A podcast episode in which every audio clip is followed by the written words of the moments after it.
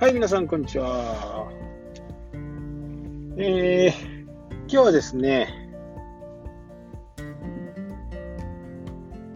ちょっと、えー、遅い時間ですね。昨日いろいろこう調べ事をして、うーん、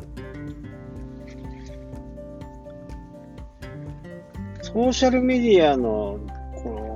使い方っていうのがね、どんどんまたこう変化していってるんじゃないかなっていう感じがね、こう、しております。なんかこう、友達同士で交流を深める、まあ、Facebook とかはですね、どちらかというと、えー、アメリカ版 LinkedIn っていうか、もうなんか、かなりの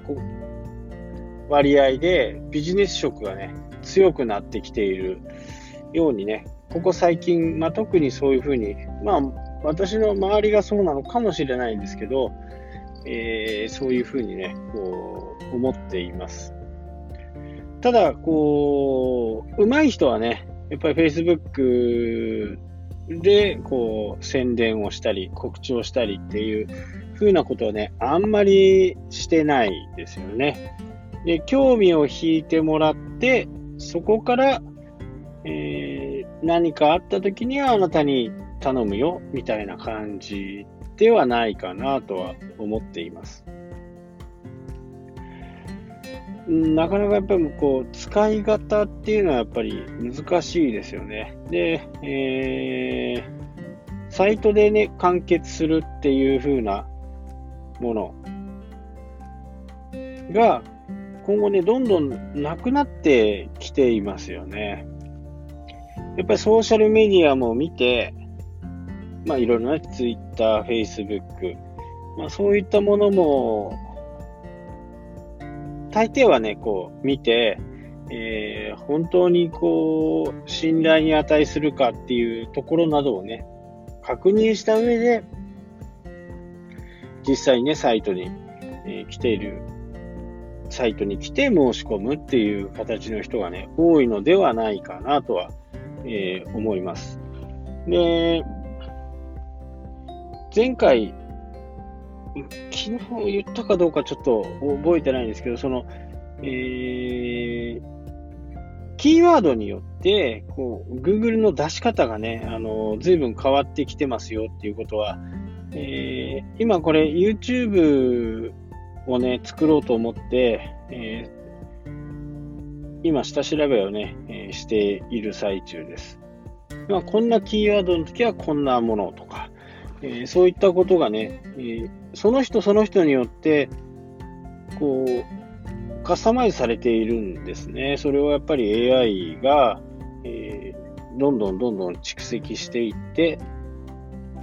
そこに対しての回答を出す。まあ動画をよく見るんだったら動画のタブが出てくる。いつも画像で見るんだったら画像が出てくるみたいな感じでしょうかね。まあ、Google としてはね、画像推しはね、これ、かなり、こう、見るからにね、えー、インターフェースっていうか UI をね、見る、こう画面をパッとファーストビューで見たときに、やっぱりど画像っていう部分が、やっぱりサイト、まあソーシャルメディアもそうですけど、インターネットっていうのはやっぱり画像がね、かなり大きなポイントを占めるっていうことはね、これもう分かってるんですけど、えー、Google がこの画像推しで何をしたいかっていうのは、もう Apple の方、ね、皆さんのお持ちの iPhone とか、まあ、Android は申し訳ないですけど、持ってないんであれですけど、iPhone で写真を検索して食べ物とかってやると、もう食べ物が出てくるんですね。わーっと。自分の写真、撮った写真。例えば蕎麦とかやると、どこで食べた蕎麦、ー、なのかっていう、蕎麦をね、えー、画像の中から探して、それで、えー、一覧に表示する。そういうふうなね、形で今、あの iPhone はね、見れるような形になってます。なので、ね、画像からいろいろなものを、えー、学習しているんですね。未だにまだ。ずっと多分学習していくとは思います。で、これがどういうふうなことになるかっていうと、もう、あのー、写真を見ただけで、これは車だとか、これは犬だとか、これは猫だとか、そういったふうな形で、もうどんどんどんどん、こう、ビッグデータをね、どんどん集めて、えー、いってる状況ですね。この画像をね、えー、中心として、えー、Google は少し、えー、考えているんですけど、ただやっぱりこう、この音声、ね、動画でもなく音声っていう部分に関しては、今後ね、やっぱますますこう、伸びていくところだとは思うんですよね。まあ、なので、私もね、こういった形で音声、まあ、たわごとですけどね、まあ今後の、うん、私が思う動きとか、そういったものを、時にはね、遊びの話とか、そういったものをこう、だらだらこう、お話しさせていただいてるんですけど、時には結構いいことも、えー、言ったりしますんでね、あのー、末長く聞いていただければなとは思います。マイビジネスの方もね、えー、東京、厚木でやったマイビジネスをしっかり活用されている方も、えー、いて、来年、今年はもうね、えー、東京厚木はないんで、来年にはね、その成果報告をね、聞けるんではないかなと思って、えー、楽しみにしています。一方、札幌はですね、今、えー、5時半なんですけど、まだね、10月の中旬ですけど、今11度。まあ結構寒いですよね。こんなに例年寒かったかなっていう風な感じなんですけど、まあ結構寒くて、ストーブはね、もう大体ついてるんじゃないですかね。まあメインのストーブというよりは、サブのね、ストーブをつけている人が多いかとは思うんですけど、ただですね、この、灯油代、ガソリン代が高い。灯油はね、私が、えー、サラリーマンだった時、えー、そこではね、あの大型マンションの、えー、300個ぐらいのね、マンションの暖房、暖房がですね、全部灯油だったんですね。で、えー、業者さんと、灯油を入れるね、納入業者さんと、いろいろ話をして、えー、31円ぐらいがね、えー、こう、31、2円でこう、争ってたわけですね。それがね、今ではね、あのスタンドで直接購入したりすると、えー、99円。で、定期配送にとかするとね、ちょっとお安いんだとは思うんですけど、99円ですからね、3倍ですよね。で、これ、まあちょっと政治のね、話にもなっちゃうんですけど、えー、トルコとね、サウジアラビアの問題が、今、まあもしかしたらもう結果は分かってるのかもしれないですけど、そこで、まあ揉め事になって、えー、原産国がね、そういう原油？原油の、規制をかけたり、まあそういった形でどんどんどんどんこうガソリン価格は上がっています。札幌でも今158円ぐらいかな。高いところはね、164円。まあ政府なんか行くと156、7、8。このぐらいですかね。このぐらいの、ガソリンだ、ガソリン価格、リッター、レギュラーガソリンですね。なっていますね。だから、ね、紅葉はね、あのどんどんいい時期になっていくんですけど、なかなか車で行くとね、やっぱりガソリン代がここまで上がると、なかなか入れることも、普通、一般的にはこう難しくなってきますよね。じゃあちょっと違うところで行こうかとか、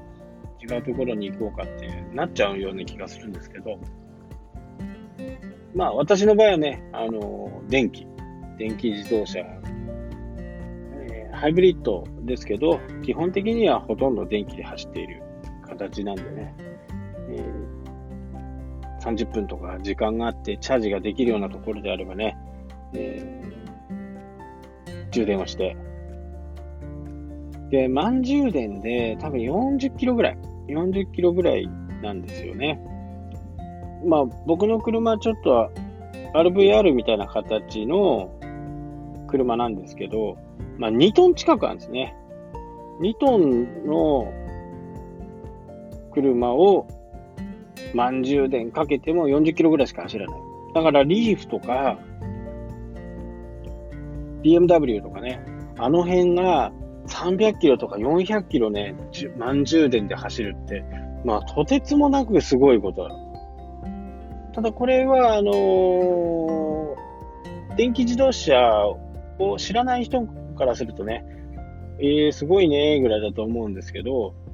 まあ、電気自動車乗ってる身からすると、満充電で300キロ、400キロ走るって、本当って思いたくなるぐらいね、え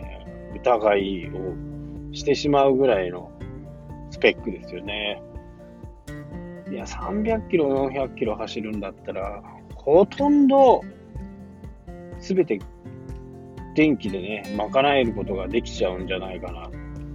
そうなるとね、ね、えー、月にね、1万円は絶対かかんないですよね。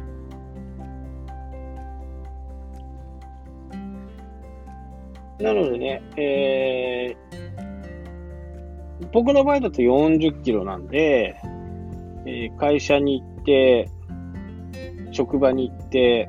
職場っていうのはちょっと離れてるんですね。今行ってるところが。メインの会社は中国にあって、え僕が最近よく行ってるのが新琴にて北区なんですけど、まあ、に、と言っても20キロはないんですけどね。で、これで行って帰ってきて、また充電するという風になると、まあ、ほとんどガソリンは使わない。えー、電気だけで、えー、動けるでね、電気の金額っていうのがちょっと微妙に難しいんですよね。積算するのがね。ただ、えー、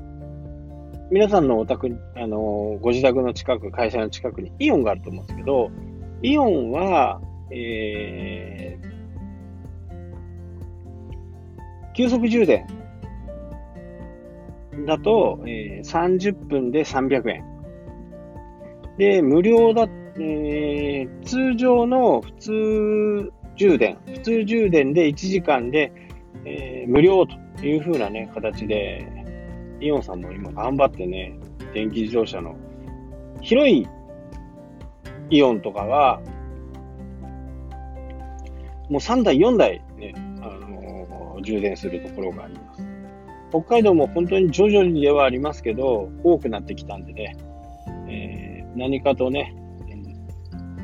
便利な時代になってきたかなとは思います。で、温泉とかね、行くとね、えー、4割ぐらいかな ?4 割ぐらい、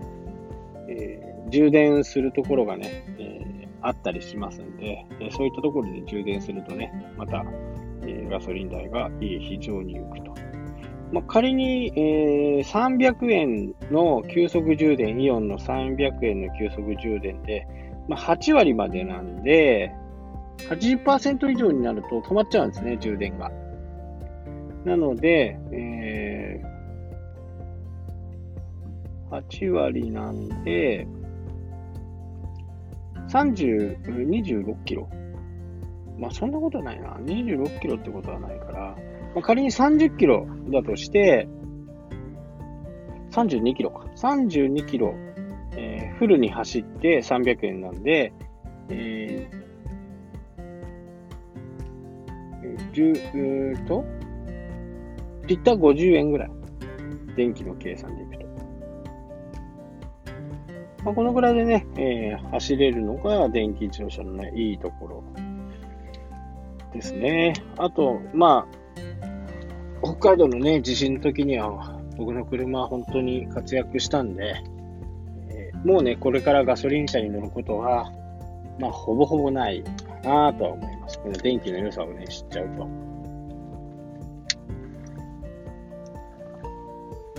えー、もう宣言しちゃいますけど、11月からね、えー、本格的に、えー、YouTube をね、年末までに60本をね、目指して今、作成をしています。え、オープニングとかもね、ちょっとかっこいいのを作って、いたり、しますんで、まあ、年末となるとね、えー、毎年恒例のね、えー、年明けにお年玉キャンペーンっていうのをやってます。えー、僕たちの仲間のね、え著者みんなが集まって、そのキャンペーンに参加するわけなんですけど、えー、多分ね、30人ぐらいで、えー、今年は何冊ぐらいなのかな ?30 人で、えー、まあ、70から80冊ぐらいね、これどれ、どれ買っても2冊購入いただくと、著者がね、えー、書いたレポートとか、えーこれからのこととかね、えこういうのが今すごいいいですよとかっていう部分のね、レポートを、え無料でね、もらえるような形の、えお年玉キャンペーンとかも、えやったりするんで、えその時のね、ものもね、最近こう作り始めました。もう毎年恒例なんでね、大体もう10月の半ばぐらい入ったら、え私はレポート作りをね、えしていって、1年の総括と、来年のね、え読み、そういったものをね、えやっていくんで、えお楽しみにしてください。というわけで、え、今日はね、あのあまりこう、込み入った話にはなってませんけど、あのね、Google マイビジネスは皆さんやっといてくださいね。本当にやっといてくださいね。えー、あれはね、ちょっと別格なものになっていきそうなんで、ぜひともね、Google マイビジネス、ちょっと、気に留めといてくださいね。はい、それではまた、今日もありがとうございました。